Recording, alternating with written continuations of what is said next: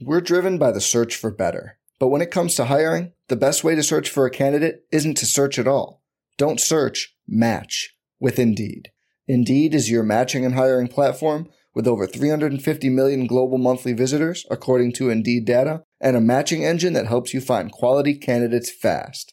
Leveraging over 140 million qualifications and preferences every day, Indeed's matching engine is constantly learning from your preferences Join more than 3.5 million businesses worldwide that use Indeed to hire great talent fast. And listeners of this show will get a $75 sponsored job credit to get your jobs more visibility at Indeed.com slash BlueWire. Just go to Indeed.com slash BlueWire right now and support our show by saying you heard about Indeed on this podcast. Indeed.com slash BlueWire. Terms and conditions apply. Need to hire? You need Indeed. Blue Wire.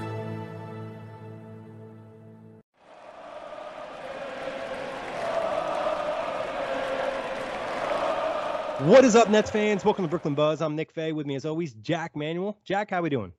Trades, trades, trades. Yeah, we are talking trades today. Obviously, we still have plenty of offseason previews and stuff like that to do, but we know that you guys want some trade talk. We got some trade talk from you. We're going to touch on that and plenty more. But as always, you can find the buzz on all streaming platforms. Jack, where do we start? Let's start with the Dinwiddie signing trades, Nick, because we've got a couple of those. And we'll start with yours truly. You know, one that I put out because I was just a bit bored and there's no Nets basketball, so I had to relate something to the Brooklyn Nets and I put out there Dinwiddie for Patrick Beverley in a sign and trade. Now, taking Nick, just go because I, I don't even think I believe this anymore after watching last night's game. This was after the first quarter, mind you. Yeah, I mean, you had obviously the thing with Patrick Beverley last night and uh, pushing Chris Paul in the back, and obviously all of his antics. And some might say that's what the Nets need. So I wouldn't like completely rule it out as like a terrible trade, but also like I'm still under the impression where I like don't really want to help the Clippers or Lakers, like just because I think they're going to be a team that the Nets are going to face, and like they have no other avenue to sign Spencer Dinwiddie, and like the Nets getting Patrick Beverley doesn't really do that much for them. Then they'd be playing two undersized guards in a closing lineup. He'd kind of just be like a backup. So I'm not necessarily a huge fan of Pat Bev. I always felt like he was kind of overhyped for his antics, and his offensive game is kind of inconsistent. And we've seen him get benched in the postseason. Like he was benched during different points of this postseason. So I, am not a huge fan of it. No offense, Jack. I love you though. no, look, again, just putting things out there into the ether. I, I think that I get what you're sort of saying, not making the, the Clippers or, or Lakers better, but would you prefer Dinwiddie go to Dallas for you know on, in free agency, or would you prefer the Nets to get an asset in return and make a, a contending team stronger? Yeah, I mean, I think that's a really tough decision. Obviously, you always kind of want to worry about yourself. I'm just not sure I'm that interested in Patrick Beverley joining the Nets in general. You know, I would maybe consider another offer of a different player. You know, maybe that's something to look at, but Pat Bev doesn't really do it for me. And I think in terms of what the Clippers are getting and how much better it would make them and what Pat Bev is doing it for the Nets and where he'd probably be a bench player and wouldn't necessarily play in every single postseason game. I just am I'm not sure. Maybe if the the Clippers wanted to throw a pick on there, that's something I would look at. Yeah, it's a, the behavior that Patrick Beverley does that display too. overshadows when he does play decent basketball, decent defense and stuff. You know, his antics can be, you know, a, a extra with a capital E. And we also did see, you know, him show some of those antics uh, against Jeff Green um, yep. this season. Yeah. So he did, he has left a sour taste in my mouth, but it was just, I knew that we had the trade show coming up, Nick, and I thought I'd, get involved in the fun and, and kick us off with with a little bit of one. But we've got some other ones that haven't necessarily. We'll stick on the Spencer Dinwiddie route, and this is uh, Billy Reinhardt, who knows the trade machine more than anyone else on Nets Twitter. Let's put it that way. This is I a think it's homepage. yeah, pretty much. Um, so we, the Nets receive Marc Gasol and Robert Covington. The Trailblazers get Kuz, Shamet, a second rounder, and a first rounder and the Lakers get Spencer Dinwiddie. Nick, thoughts? You know, I think this is an interesting one. I'm I'm not sure, you know, how good Marcus Gasol will be next year. Like I'm kind of under the impression that he might even take another decline after we saw this season. And Robert Covington is an interesting player. Like I, I'm part of me thinks like, oh, he's going to bounce back and have a better year because obviously he wasn't as good as advertised all year in Portland. He did have a couple stretches, but he would give the Nets that other versatile defender. But I think the thing with Covington you look at is he's a better off-ball defender than on-ball defender. So he doesn't really give you that like Kevin Durant relief. Like sure, he can guard those guys, but he's not necessarily doing an amazing job. So for me, I'm not sure like how much I love this trade, uh, I mean, obviously, trading away Spencer Dinwiddie and a sign and trade is not the end of the world to get other players. Uh, but including Landry Shamet, a second round pick isn't really anything crazy. So I feel like I'm okay with this trade. I don't love it. I don't hate it. It's something I would consider. What are you thinking, Jack?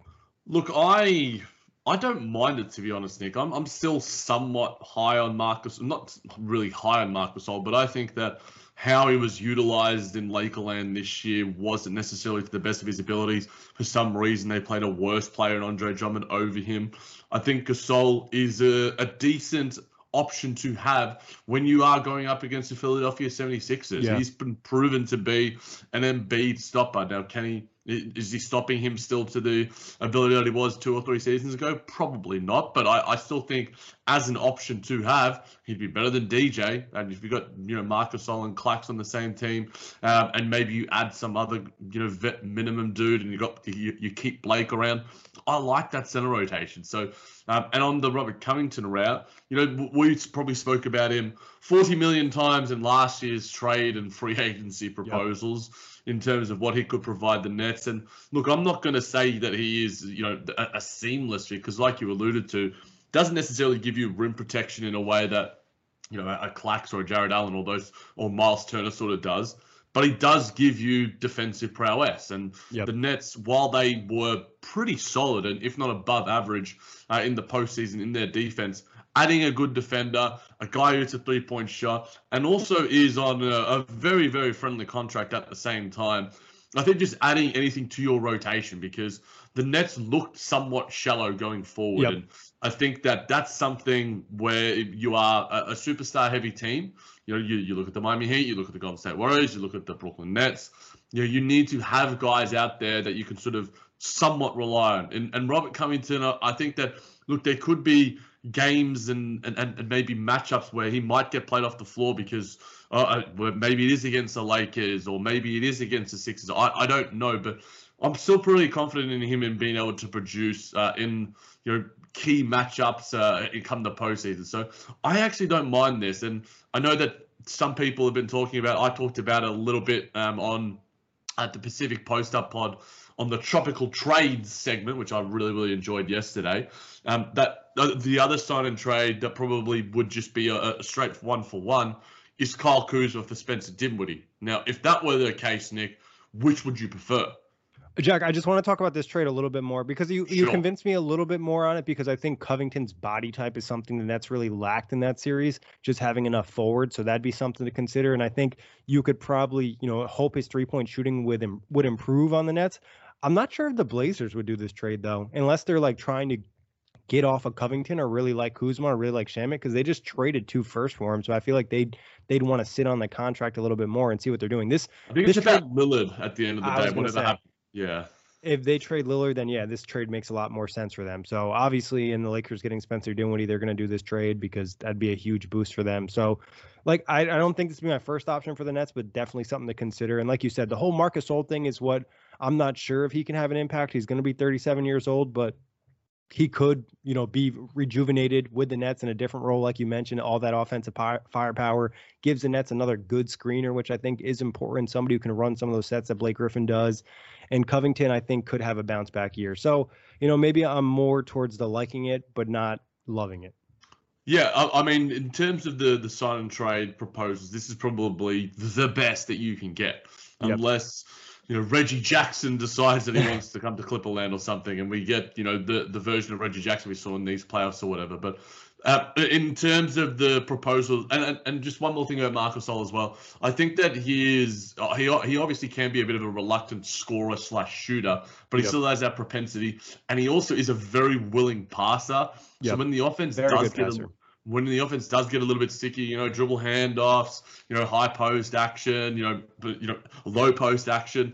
I think that he is just a, an incredibly smart basketballer, and I think would fit seamlessly in, in Mike D'Antoni and Steve Nash's offense, as well as I think defensively as well. I think his leadership there, his veteran presence. You know, if the Nets were to somehow lose Jeff Green, you, have got another vet there. I think that that's what you want to sort of solidify uh, the nature uh, of, of that locker room, having some good, you know, intelligent dudes around the way who have you know, won championships and and had success. So, you know, I'm I'm a fan. Maybe I'm a I'm a little bit maybe I am drinking a little bit too much of the Kool Aid, but you know, it's it's only water in this bottle right now at least. so maybe I'll have to spruik it up a little bit as we go through this pod. But the Kuzma side of it, Nick, it's probably one that gets touted a little bit. We did hear, and again, the uh, Nick Boylan and, and Lewis talked about uh, this on Tropical Trades, uh, as well as the Pacific Post Ups pod with my yours truly uh, guesting on it uh, about Kyle Kuzma not being long for LA. LeBron isn't a big fan. Could Kuz make his way back to where he belongs uh, in Brooklyn because of that? We all know the the history of Kyle Kuzma and Brooklyn Nets. Yeah, I mean, I think like looking at it, uh, just like a, a, casual fan, be like, "Oh, Kuzma sucks," but I mean, Kuzma can provide some things for the Nets. Obviously, another body type that gives you that true forward. Obviously, can score the basketball, has improved defensively. His real issue is just like those knucklehead plays. Like you're just guaranteed to see a couple from him, and obviously every player has that. So I think if you're trading for Kuzma, you don't want to necessarily depend on him to be like one of your closing five or somebody you're going to play, you know, 40 minutes. Like he could play in the postseason, but he's not going to play a big chunk of minutes. He could also probably get a little bit better, also being around some of the greatest scorers in the NBA. So I think I would be open to the idea. Like I, I don't like I don't love Kyle Kuzma because I think there's some things about his games. There's a reason that LeBron probably doesn't want to play with him. Like if he is traded, that tells you something. And Spencer Dinwiddie would drastically help that team as well. Uh, I said this uh, on on the pod with the, the Aussie lads that I think that just LeBron doesn't like young dudes a, a, lot of the time. You know, his yeah. history, the history of his career shows that unless you're Kyrie Irving and one of the best scorers and point guards we've ever seen. But uh, in terms of I, you sort of talked a little bit about you know playing alongside you know three of the best offensive superstars in the game. I also do think that just looking at the Kevin Durant side of things, Kevin Durant loves bucket getters. You know, yep. we, we saw his All Star uh, roster straight buckets. Kyle Kuzma can do that a little bit, and yep. I think that under not necessarily the tutelage or mentorship, you know, because I think he's got some offensive skills. I think he he'd get a little bit more freedom in Brooklyn. And I think that Kyle Kuz and, and KD and, and Kai have talked about, you know, you if you replace, you know, Kyle Kuzma with Mike James in, in, in, bucket getting abilities, you know, it's obviously a massive upgrade. And, you know, they were happy for for him to get his own uh, on a couple of occasions. So I think that he would probably improve an, as an offensive player. And the defensive improvement that we've seen from him has been pretty important. Now, again, Kyle Kuzma isn't a, a dude I'm in love with, you know, not necessarily the biggest fan of his sort of like, you know, Tyler Herro esque sort of hmm. fame, whore BS that he sort of loves. Um, but I also do think that Brooklyn is a market that probably would uh, uh, suit him well. You know, he's in these under the spotlights, Barclays. You've seen all the celebrities on the sideline. Jay Z's there, Beyonce's there, all the baseball players from the Mets and Yankees. So I think that it makes some sense. But you were alluding to before, Nick, in terms of you know the uh, making you know a contender better. We sort of talked a little bit about the Clippers with Pat Bev, and now we're talking about Kuzma with the Lakers if you had the choice, which one would you go for out of these two, and which who needs, I guess, Spencer Dinwiddie more uh, or less? I'd rather have Kyle Kuzma over Pat Bev, but I'd rather the Clippers get Spencer Dinwiddie than the Lakers. I just feel like giving LeBron another weapon just kind of alleviate some of his load. Um, and it would just be really, really good for them. And I think like getting back to Kuzma, shot 36% from three this year on over five attempts, which is pretty nice. Obviously, career 33% three point shooter, but he could definitely improve in that area in Brooklyn system. Like you said, that offensive flow. And you alluded to the Mike James thing. Like if they had him in the postseason this year, that would have actually been somewhat important. Like you said, another bucket getter, somebody who can create themselves. Not to say that he's an elite player, but he's not a bad player. And he's also an okay rebounder. You know, averages about five and a half rebounds for his career, which isn't bad, which isn't amazing, but he's also has some decent size and length. You know what I mean? He is 6'10, weighs 220. So I don't I wouldn't hate Kuzma. So I maybe I like that trade a little bit more than I thought. It's just the scary part about is giving the Lakers Spencer Dinwiddie playing at home, playing with two elite players. I mean, an AD Spencer Dinwiddie pick and roll is pretty dynamic. So it, I, that's like a little, you know, nervous on that end. But also at the end of the day, like as a GM, you typically just have to worry about yourself. Yeah, and there's no you know, LeBron's 37, AD has his injury issues, all these different things here yep. and there. I think Spencer would personally fit better in Lakerland. Uh, yep. I just think that he, he, you can tell that he loves playing against the Lakers. We've seen that before uh, in his history as a, as a Brooklyn Net. Um, I also think that there could be a level of frustration from LeBron from him because he can be either an over overly happy three point shooter or an overly reluctant three point shooter. There, there is, doesn't seem to be a, a happy medium with Spencer and his three point shooting. In the past couple of seasons, at least, he hasn't necessarily found that perfect medium. And I don't think he is an amazing three point shooter in, in, saying that either. And, you know, we know what suits LeBron the most is, you know, generally just decent three point shooting. And, you know, I, I think Spencer Dinwiddie would, would kill it off, you know, um, you know, secondary actions and running second units and such. And you get, you're essentially getting a, a better version of Dennis Schroeder. Like, Yep. Get your two hundred million dollars elsewhere, my dude. You can get that in, I don't know, Barcelona if you want, or the Beijing Dragons. Um, you know, when you're not wearing your Kyrie Irving shoes anymore. But yeah, in, in saying that, I think that Spencer, we know we've talked about it before. He wants to go home, which is uh, Los Angeles, where he wants to get the bag.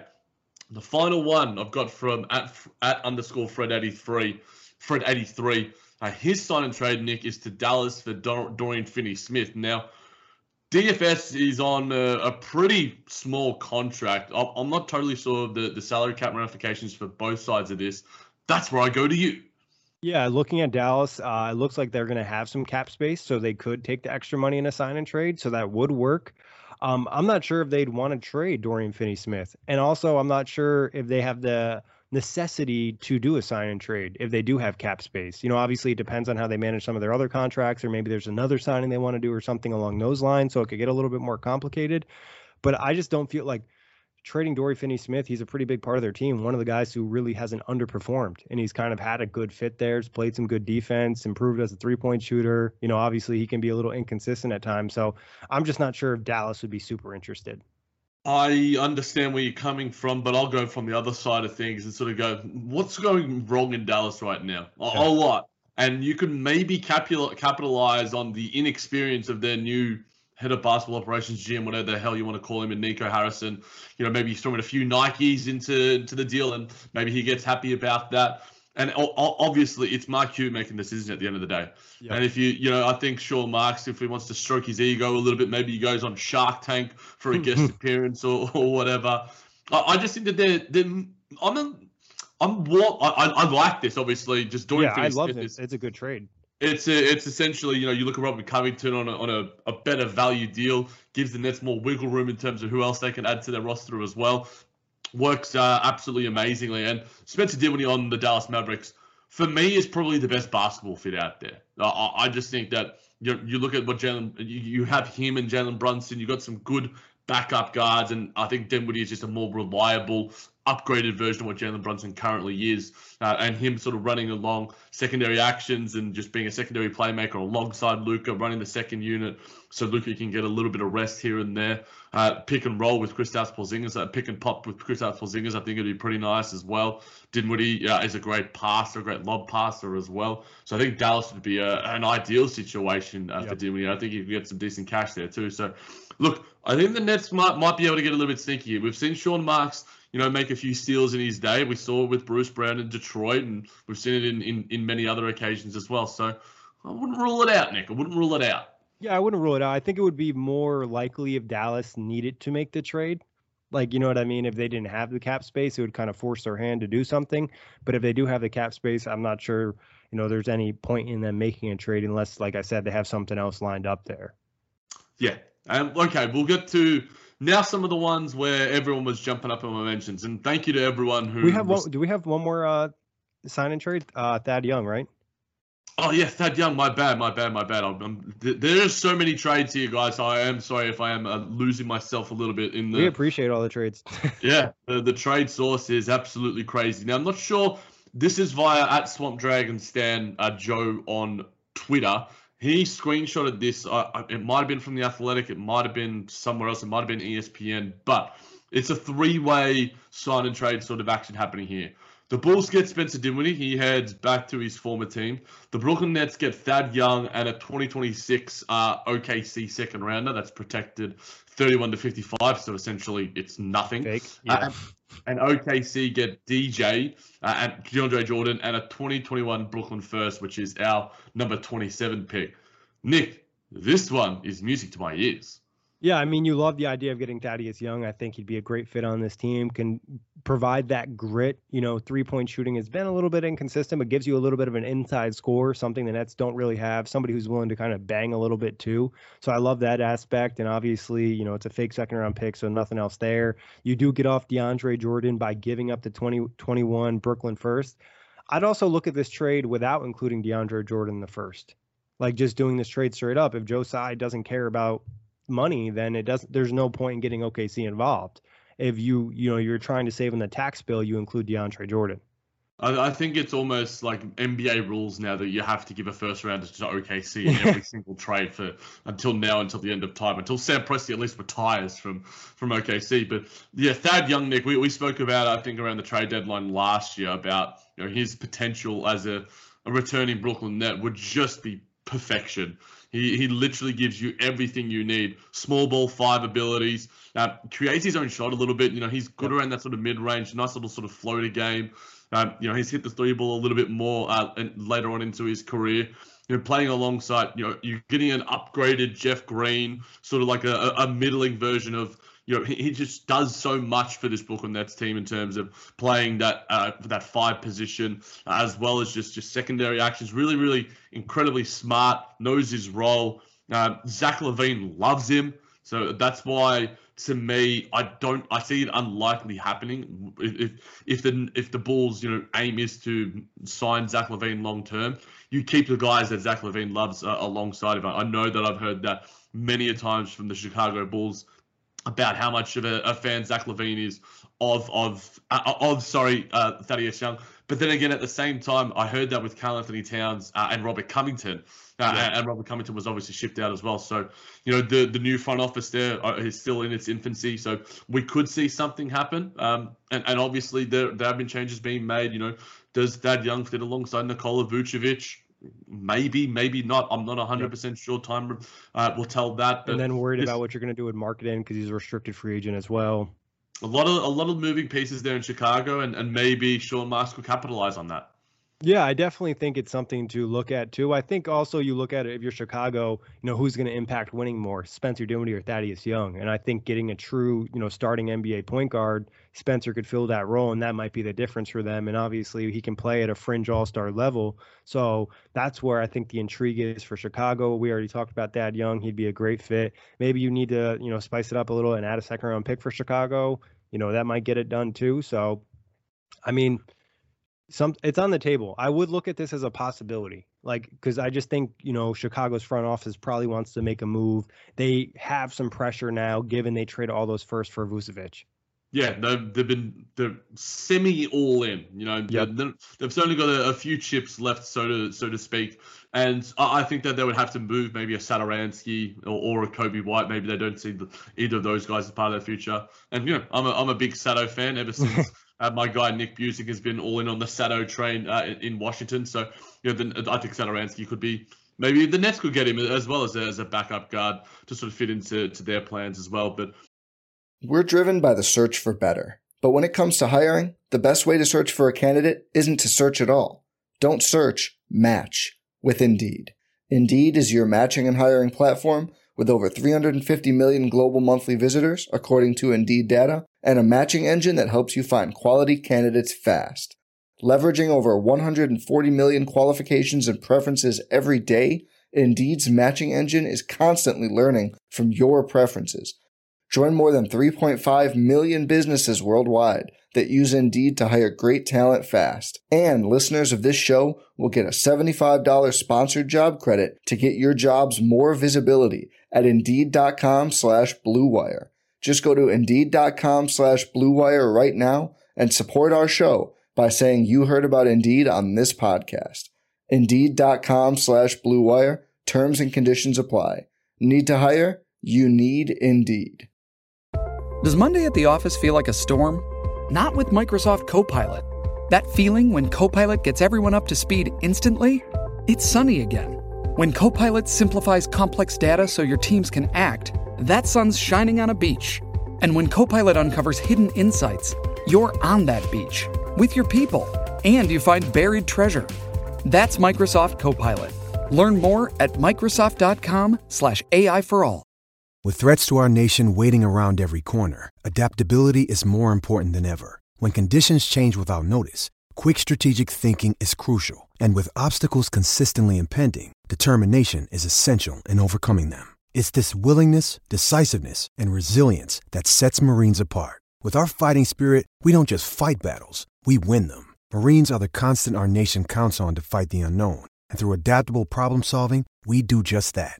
Learn more at marines.com. The final sign and trade, Nick, you sort of told me the, the, the, salary cap ramifications of it. I'll I'll I'll put it out to you because uh, Jake at Jake Robert 32 has been on our our, our fan show was was warm to the idea of DeMar DeRozan heading to Brooklyn, and he said this. Uh, sign and trade for DeMar DeRozan, barring they can make enough room to keep the guys they want under the hard cap. DeRozan gives the Nets a third elite mid-range scorer and a f- fourth elite ISO scorer. His footwork is Kobe S, similar to Kyrie. He grew up alongside James Harden, was drafted the same year as him and Blake, played on Team USA with members of the Big Three. Could look to acquire him so the Nets can have unprecedented firepower. Fits in with the fraternity and culture being built, offensive league, and DeRozan pushes the needle even further. Nick, is there any way this can happen? Because, dear Lord, that would be a fun, fun team if we could get DD. Yeah, honestly, I, I, I don't think it's possible. The Nets would have to jump through hoops and get under the hard cap, and I don't think th- with what they'd have to do is get off a lot of salary. That salary being DeAndre Jordan and Joe Harris. So I think I'd rather have Joe Harris on his team than DeMar DeRozan. Probably. I think DeMar's best days of basketball. Would you? That, that's the thing. Like I think a lot of people. I would think DeMar DeRozan's three point shooting is really bad, and like you want spacing. Even when Joe Harris is missing, he's still probably getting more respect at the three point line than DeMar DeRozan. Yeah, but two is better than none. Look, I, again, I, I, I, am neither here nor there. I'm, I'm, i understand Joe, and I know that we, we, talked about the slander before. You know, he's not as bad as what he showed in the, in the postseason, and he's probably not as good as being the, the best three point shooter. He's not Stephen Curry, and he's not Klay Thompson. He's somewhere, you know, in the middle, elite enough, but I think just we spoke about Kevin Durant before, you know, bucket getting and such. Uh, I think DeMar DeRozan is almost the the perfect player outside of his three point shooting offensively, uh, and you know he he played like small ball four for yeah. uh, for, for the uh, San Antonio Spurs as well. So I think that the development of his game, I honestly think that he'll get you know some sort of payday elsewhere. But I'm super intrigued by the fit just because of his ability to create his own shot. And I think that that is the most important skill in the NBA, bar none.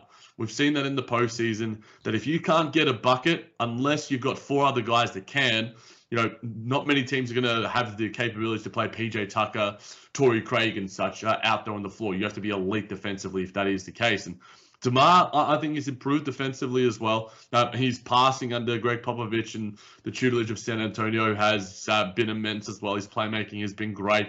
You know, you could play him, you know, as a sort of six-man sort of role uh, as well. So look, I'm I'm a fan of this, but uh, the likelihood of it, as you alluded to, Nick, uh, I I see as being pretty low. Yeah, it's probably under one percent here, unless it's more likely DeMar DeRozan signs a vet minimum contract with the Nets or like some crazy thing like that. I think, you know, in like it, it, makes sense to a degree, but I still think also like he wouldn't get the same amount of volume. He's always kind of had that type of volume, which has kind of made his efficiency a little bit better. And then you have DeMar DeRozan taking fadeaway mid-range jumpers when Kevin Durant, James Harden, Kyrie on your team. I just can't say like I truly love his game next to those guys. And I think defensively, he he's solid, but he's still not going to be a guy that like locks anybody up. So I'm honestly not huge on DeMar on the Nets in general. DeMar, Nick says Deno. Um, yeah, that, that wasn't my best pun that I've made on this podcast. Let's put it that way. All right, now a joke right there, Jack. Something you want to tell me? uh, you know, I've been listening to a lot of the the Dunker spot with Steve Jones and Nekias Duncan, so maybe I'm just trying to do my own Steve Jones impression. Now we can get to some of my mentions and some of the proposals. We got Max Bray at Bray Max 17 He says this: Our pick this year. The agreement is before, but officially goes through after Dinwiddie or Joe plus plus DJ and potentially Clax. So you got Dinwiddie, Joe, DJ, maybe Clax for Jerami Grant. That might have to be a three-way trade, but I just give outside the big three to get Grant. Regular season can be good on big three rest days. Playoffs can guard wings, relieve Durant of that pressure, and it's proven to make threes in the playoffs. Kevin Durant loves him as well, Nick. You know he was caught, he was the I think he's the reason why Jerami Grant is on Team USA. Yeah, I mean, Jerami Grant would be a great fit on the Nets. I don't really see Detroit moving him for this deal, moving him in general. I think he also wants to be in Detroit. So uh, the Nets don't really care about money. His contract still maybe be a slight overpay, but I think he kind of earned it last year. He stepped his game up, and he'd obviously be an ideal role player. He'd be like a, a star role player in that role. So yeah, it would be amazing. I'm just not sure Detroit is really interested in moving him, especially for that package. And also, I don't think Dinwiddie would have any interest in going back to Detroit. Yeah, I don't think he's the, the biggest fan of that organization. So, yep. but yeah, look, Joe Harris's money almost aligns with it. So if you maybe do Joe and DJ a first, maybe a future first, all Clax or whatever. I just think that Jerami, uh, out of like we talked about Covington, we talked about Kuzma, we talked about Grant. Out of those three, Nick, is Jerami Grant the, the most ideal fit for the Brooklyn Nets? Yeah, I'd probably say he's probably two tiers higher than those guys. You know what I mean? You mentioned, you know, creating your own shot. He showcased that he can do that this year. And he's also has some good size. You know, he can literally play small ball five and he would give you another option, give you a little bit more toughness and kind of prove it a little bit more. And he's had some big games in the postseason for Denver, you know, a year and a half ago. So I think, you know, Jerami Grant would be ideal. I just, like I said, I'd have a hard time seeing Detroit moving him. The Nets would probably have to do a slight overpay, and that's where you kind of maybe get yourself in trouble. And also, you just don't have really any picks at this point. Yeah, I mean the the Kevin Durant seal of approval is always something that you know look behind the scenes. You know who runs the front office now. It, a lot of it is the superstar players in alignment with Sean Marks and, and LeBron James with Rob Pelinka and such. So I think that sneakily this might happen. Uh, sneakily it might not because maybe uh, Troy Weaver isn't necessarily like, oh man, I don't want to get swindled by Sean Marks again. You know, he already took Bruce Brown and turned him into this weird small ball five thing uh, made me look silly. And you know, the player that we got in return is playing in Europe or Russia somewhere right now. So look, there's a history there, and I think that you look to teams that you have a history of trading with. You know. Yep.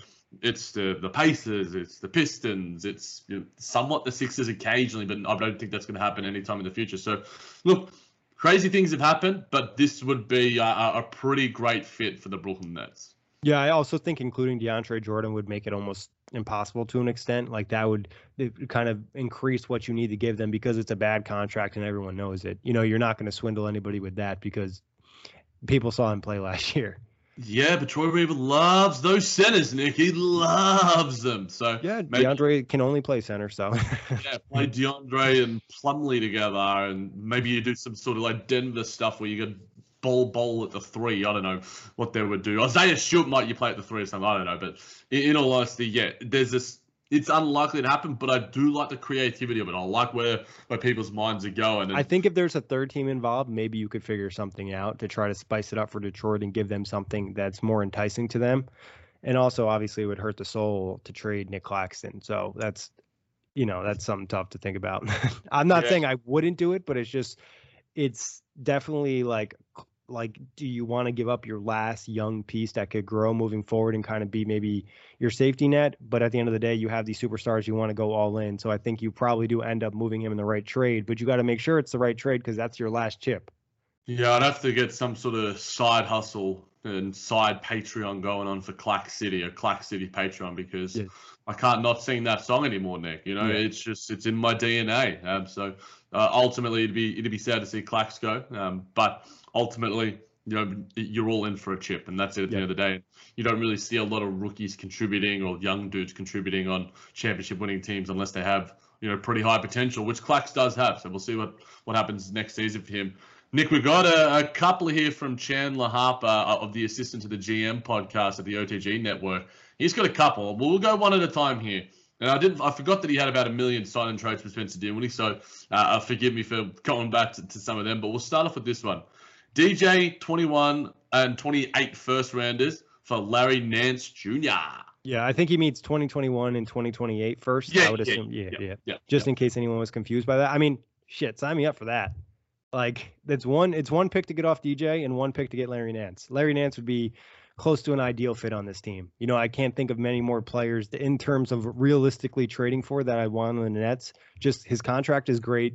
He provides a lot of defense, drastically improved as a three point shooter, smart basketball player, willing to be that guy that just makes all those extra plays.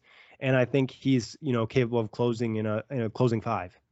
When we spoke about, uh, we fell in love with him when it was brought up. I can't remember if it was the Glue Guys or Matt Brooks or whatever. When we were doing, I love him when I watched him play amazing against the Nets when they're he he was part of the reason their big three didn't pop. yeah, he he he is just uh, an incredibly versatile defender, probably one of the more underrated players in that respect because he's playing in Cleveland right now. He's also responded to me on Twitter, Nick. You know, when I put out the Jarrett Allen tweet about, you know, take yep. care of him, Cleveland, Larry Nance was like, don't worry, we got you. And I'm like, okay, well, we've got a, a foundation there. We, we can get Larry Nance from the buzz as well going forward. so I'm an even bigger fan of this beyond the, the basketball fit. But you, like you alluded to, Nick, the basketball fit is is seamless he would be just provide so much. And I think also, can you imagine some James Harden, Larry Nance pick and rolls? Yep. Oh my God, the lobs will go for days and days and days. And I've already seen Larry Nance dunk on a Brooklyn Net player before. It'd be nice to see him do it in a Brooklyn Nets uniform. Yeah, no, really, that would be some major pop right there. Also, you know, I think he's a solid passer coming off the short roll in that situation as well. He check a lot of marks for the Nets.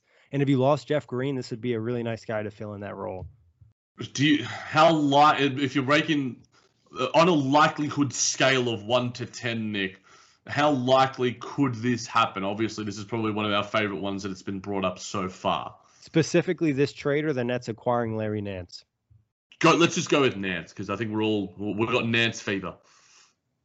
Uh, I guess I'd go with a five. You know, I can't say it's super likely. I can't say it's not going to happen. I think this would be somebody Sean Marks consider targeting. You know, you look at them probably having to give Jarrett Allen a big contract, but also they could be trading Kevin Love. So then maybe they don't really care. And now that's opening up space. So I feel like you have to entice Cleveland in some way. I think Landry Shamet would be somebody who's included in a trade like this. Maybe you remove one of the first. You maybe it's a first Landry Shamet and DeAndre Jordan because I think Shamet would check a shooting role for them. You know, again uh, next to some of those guards, give them a little bit more spacing, which was an issue for them last season. So that'd be something to look at. But also, I know Cleveland loves Larry Nance. I know Cleveland loves Larry. Uh, Larry Nance loves Cleveland too. His dad played there, so I'm not sure how interested they are in making that trade. Again, though, he's not necessarily on the timeline of some of the other young guys. So I'd have to put it somewhere like at a five. What about you, Jack? Uh, I think it's somewhat less likely just because of all the things you alluded to, Nick. It, it just everything sways in Cleveland's favor, and, yeah. and the, the, the contract that he is on, you know, it's essentially him and Robert Covington on two of the most value deals in the NBA. Um, you know, guys that are under twenty million dollars. I think Larry Nance is something like twelve million. Yeah, um, he but, is eleven this year. He's ten point six next year. Well, technically, this upcoming season he's ten point six, and the following season he's nine point six. So that that's is, a major steal.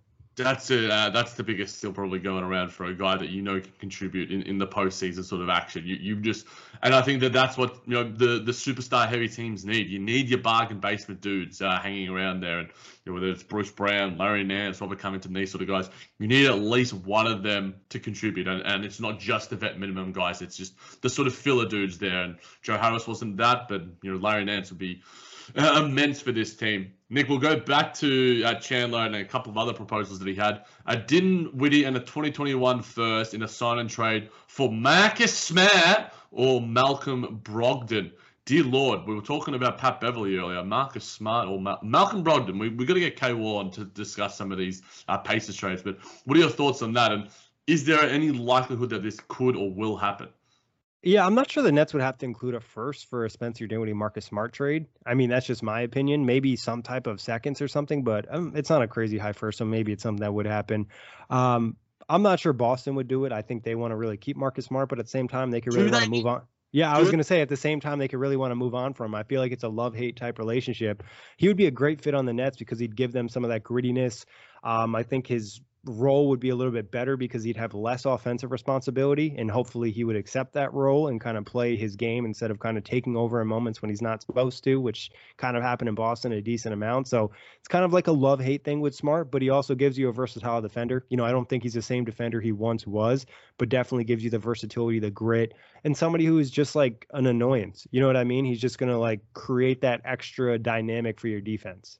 Yeah, and I think that's you know he's he's he him and Kyrie Irving, you know the, the yep. love that he's shown for him, you know, and when the narrative was swaying way too crazily to Kyrie Irving's a cancer, all this BS. We saw Marcus Smart on a national platform on the jump sort of come out and sort of say, and he was cut off a little bit from the from from speaking even more glowingly about him. So I, I think that it would be a pretty decent fit. I'd I'd have to probably go back through the timeline and, and delete a couple of tweets here and there, but basketball wise, I prefer this to Pat Beverley. Um, I, I think Mark Smart. Yep. He yeah he's a he's a better player. Uh, I think a better culture fit as well. I think that you know he is a he's a ride or die dude, and you know I think that the Nets you know you get a bit of toughness there uh, as well in him. But Nick, what about Malcolm Brogdon? Um, Malcolm Brogdon is a all star caliber player. I'm sure the Milwaukee Bucks are missing him more than anyone else right now. Malcolm Brogdon would be, just be a, a, super steady fit for the Brooklyn Nets, wouldn't he? Yeah, I mean, it'd be a great replacement for Spencer Dinwiddie. You know, I think they're around the same level of player. I think their games are a little bit different, obviously. I think Brogdon probably is more comfortable playing in the complementary role that we saw him play in Milwaukee. I think in Indiana at times he's had had too much. Probably led to a little bit of injury, a little bit of fatigue. So on the Nets, it'd be great. I mean, I could see it happen. You know what I mean? I think uh, obviously the Pacers would have to sign Dinwiddie to a pretty large contract for it to match for the Nets because Brogdon is making 20.7 and 21.7 this upcoming season. So that's something that makes it a little bit more difficult. Maybe the Nets send another player out instead of sending um, just Dinwiddie. So that could be something to consider as well. But I think Brogdon in terms of a fit would be really nice too.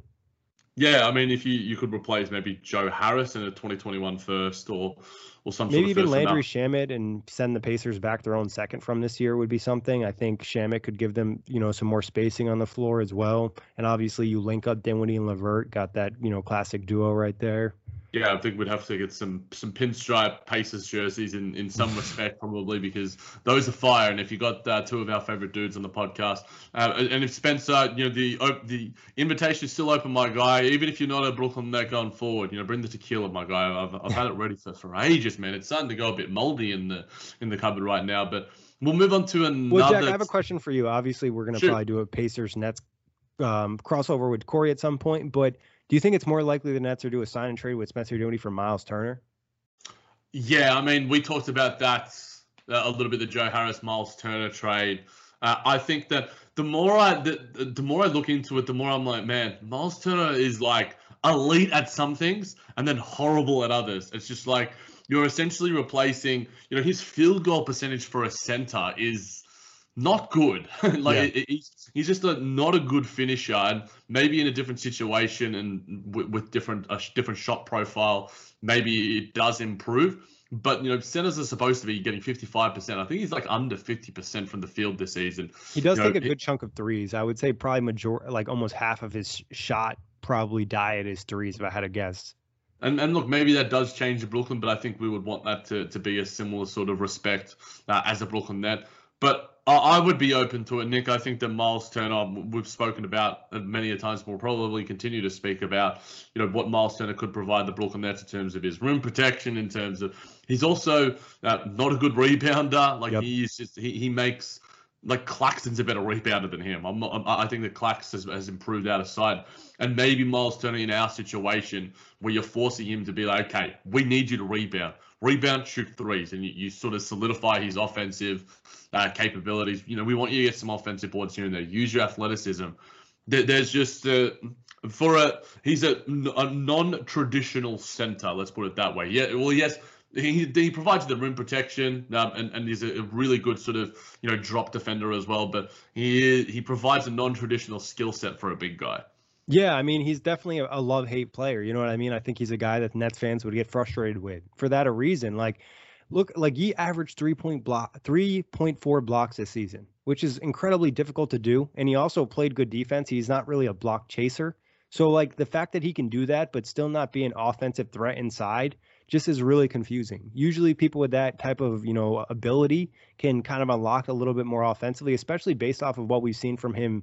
You know, early in his career, it felt like he was going to be an all star. It felt like he was going to be a guy that takes major strides, and he just kind of maybe lacks some of that it factor. But like you said, maybe a different role in the Nets could open things up more. I think I'd probably be more open to the idea of a Spencer Dinwiddie sign and trade than the Joe Harris one. I think it's like tough with the Joe Harris Miles Turner thing because I think talking to Corey and knowing like how Pacers Twitter is with Turner feels like he could be a guy that really pisses you off at different points, but then also you really love at different points, which kind of was Joe Harris's case during the postseason. The Nets fans need a whipping boy. You know, they can't love everyone. So, you know, at, at some point in time, you replace Joe Harris with Miles Turner, then you got a new dude to hate on. You know, Taurean Prince is no longer there. Quincy Acy, also the pr- previous former hated Nets players, hate to love Nets players. But yeah, I, look, I think that it's something that will be explored. It's probably something that is being talked about, and like I alluded to earlier, in terms of the history of teams with with trading with each other, you know, we talk about um, Thaddeus Young, you talk about Caris LeVert, you talk about all these different things yep. here and there.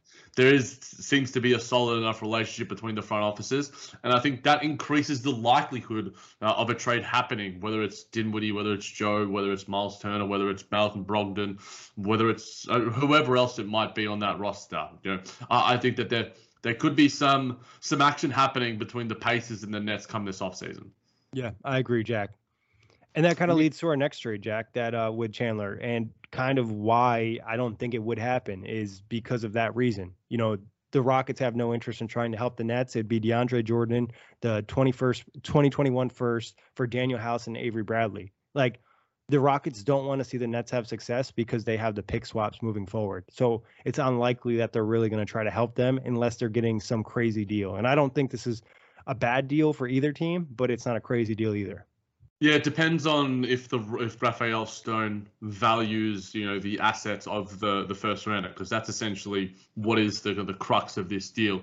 You know, because yep. DJ is a is almost a negative. How many asset, Nets first round picks can you have?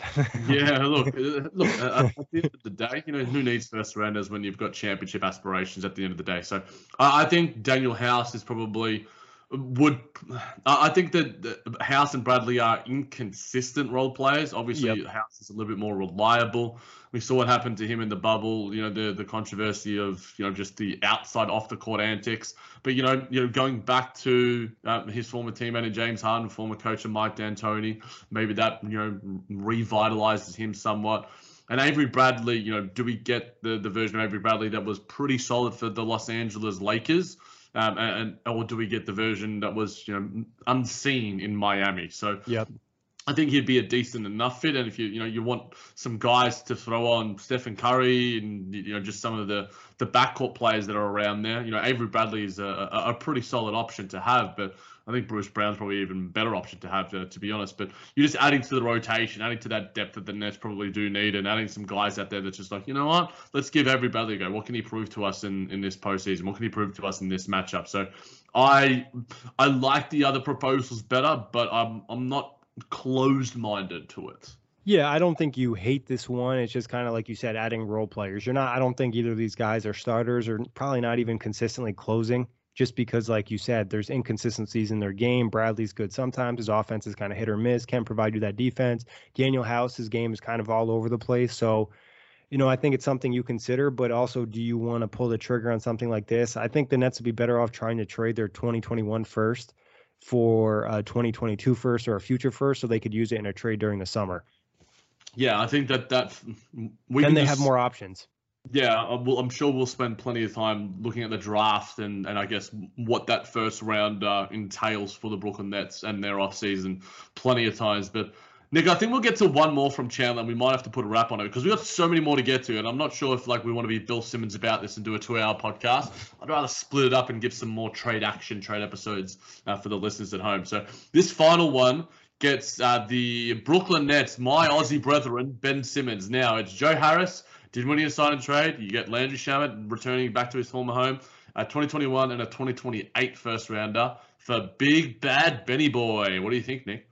I mean, ideally, the Nets would love to do this trade. I just think the Sixers would hang up the phone. I mean, there's really no reason for them to look at this. I think they're going to get some type of really good young piece from a team if they do trade Ben Simmons. And I don't think this deal does enough. If the Nets maybe had two more first round picks to include, you or maybe even just one more first round pick. I think like a lot of people are undervaluing Ben Simmons right now. He's still a very good player. It's just the role in Philadelphia is not getting the most out of him. Obviously, he has his free throw issues too, but I think that's something that you you think is is uh, capable of being corrected. So, I mean, if the Sixers got desperate, maybe they look at this, but I, I think they hang up the phone. I think Ben Simmons would probably fit br- better in Brooklyn than almost any other spot in the league, just given what would be asked of him. Yeah, we've got another Ben Simmons trade that we'll discuss in the next episode. But what if you throw? What if I throw in a, a Nicholas Claxton for you, Nick? How does Clax City sound if you're Daryl Morey?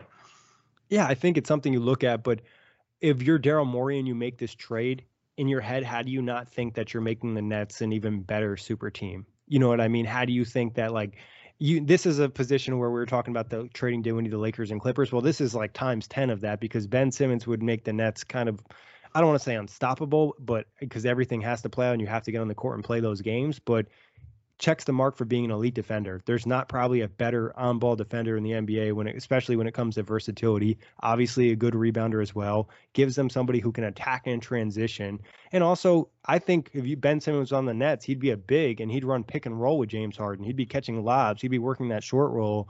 And I think also there wouldn't be as much pressure on him. So if he did have some of these issues where he didn't feel like scoring, it wouldn't really matter. I think Ben Simmons would, like I said, be probably the best fit on the Nets. It's just kind of impossible to see this trade happen before Daryl Morey reasons and also the Nets not having enough assets. Yeah, I mean, for all the Aussies out there that have seen the four and twenty ad, Ben Simmons is now shooting threes. So uh, we, we, saw we saw that commercial. Check it out on, on YouTube if you're you're not sure. But and, and look, Ben Simmons' new house in LA. You know, I don't know what's happen, happening there. It doesn't have a basketball rink, which I think a lot of fans uh, probably dived on. And he's not going to goddamn the Olympics, and instead we've got Matisse Thybulle. So maybe we could show to Matisse Thybulle because uh, he is a an, an, Aussie, despite the fact he only spent eight years of his life there. But yeah, I think you've highlighted it pretty perfectly, Nick, in terms of the fit of Ben Simmons on the Brooklyn Nets and the, the lack of pressure, which I, I think is somewhat of a thing for him. Um, and the reason why he is not going to the 2021 Olympics to play alongside Patty, Joe, Dellavedova, Matisse Thybulle, and, and so many other great players uh, for my country, which is frustrating to say the least. Um, it would probably make me desire this trade even more, but there's a part of me that just has this irrational hatred for, for Ben Simmons and the, the sort of fake Aussiness that I think he has, and this uh, American dude that wants to date the Jenners and the Kardashians and stuff. But as a basketball fit, like you alluded to, Nick, you know his defensive prowess. Uh, he's an, incredible passer. The open looks that he would get, you know, the to the likes of our big three would be tremendous, as well as the role players. Um, you know, I think that I can't remember if it was in the regular season or the postseason or whatever, or both combined but there is no better player in terms of the amount of open looks he gets you from uh, driving and kicking out than Ben Simmons. Uh, he also and he'd has... get a bad defender on him if he was on the Nets. Like he yep. would not get somebody good. Yeah, and, uh, look, I think that if you're looking for to grow as an offensive player, uh, learning from Mike D'Antoni, learning from Steve Nash, learning from Kevin Durant, Amar'e Stoudemire, all these sort of dudes uh, behind the scenes. If, if Ben Simmons is going to get offensively better anywhere, it's probably going to be Brooklyn. Um, yep. And in, and I think that you know, he said that he loves Philly. I, I think that that's a, a, little bit of window glossing. I don't think he necessarily totally means that. Um, but you know, I would like also the opportunity to hate Ben Simmons on my own team as well. So maybe uh, for the the the the, love, the schadenfreude of it all, the sour grapes of it all, I would also like Ben Simmons to come because then if he's bad, I can hate even more. Yeah, I also think he provides the Nets with an asshole, like somebody who's a real just like jerk on the court and like willing to like talk shit and kind of gives you a little bit of feistiness that I don't think is bad, and also like this might be just like a hot take, but I think if the Nets were able to acquire Ben Simmons, it extends their championship window because he can develop into, you know, a superstar level player possibly. I'm not saying that's a guarantee. I, I just wouldn't rule it out. And now you have, you know, older versions of your your big three getting carried a little bit more by this guy. But again, this is all hypothetical as hell because the Nets are not going to acquire Ben Simmons. If they do, I'll be happily eat my words, but extremely unlikely.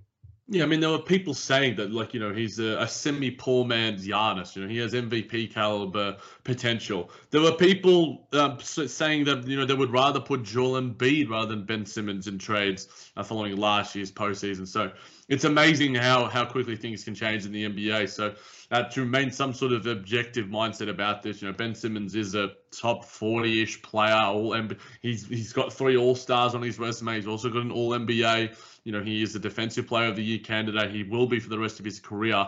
So, look, Ben Simmons on the Brooklyn Nets would be uh, an ideal fit. Likelihood, probably zero out of 10. Yeah, 100% right there, Jack. But uh, like you said, we'll catch, you know, the rest of these trades. We got a lot more to discuss. You know, this will be dropping on Friday, probably be dropping something hopefully early next week for you guys with the rest of the trades, hit you with some more off-season content. But as always, Jack, a pleasure and big thanks everybody for listening. Without the ones like you who work tirelessly to keep things running, everything would suddenly stop. Hospitals, factories, schools, and power plants, they all depend on you. No matter the weather, emergency, or time of day, you're the ones who get it done. At Grainger, we're here for you with professional grade industrial supplies. Count on real time product availability and fast delivery. Call clickgrainger.com or just stop by. Grainger for the ones who get it done.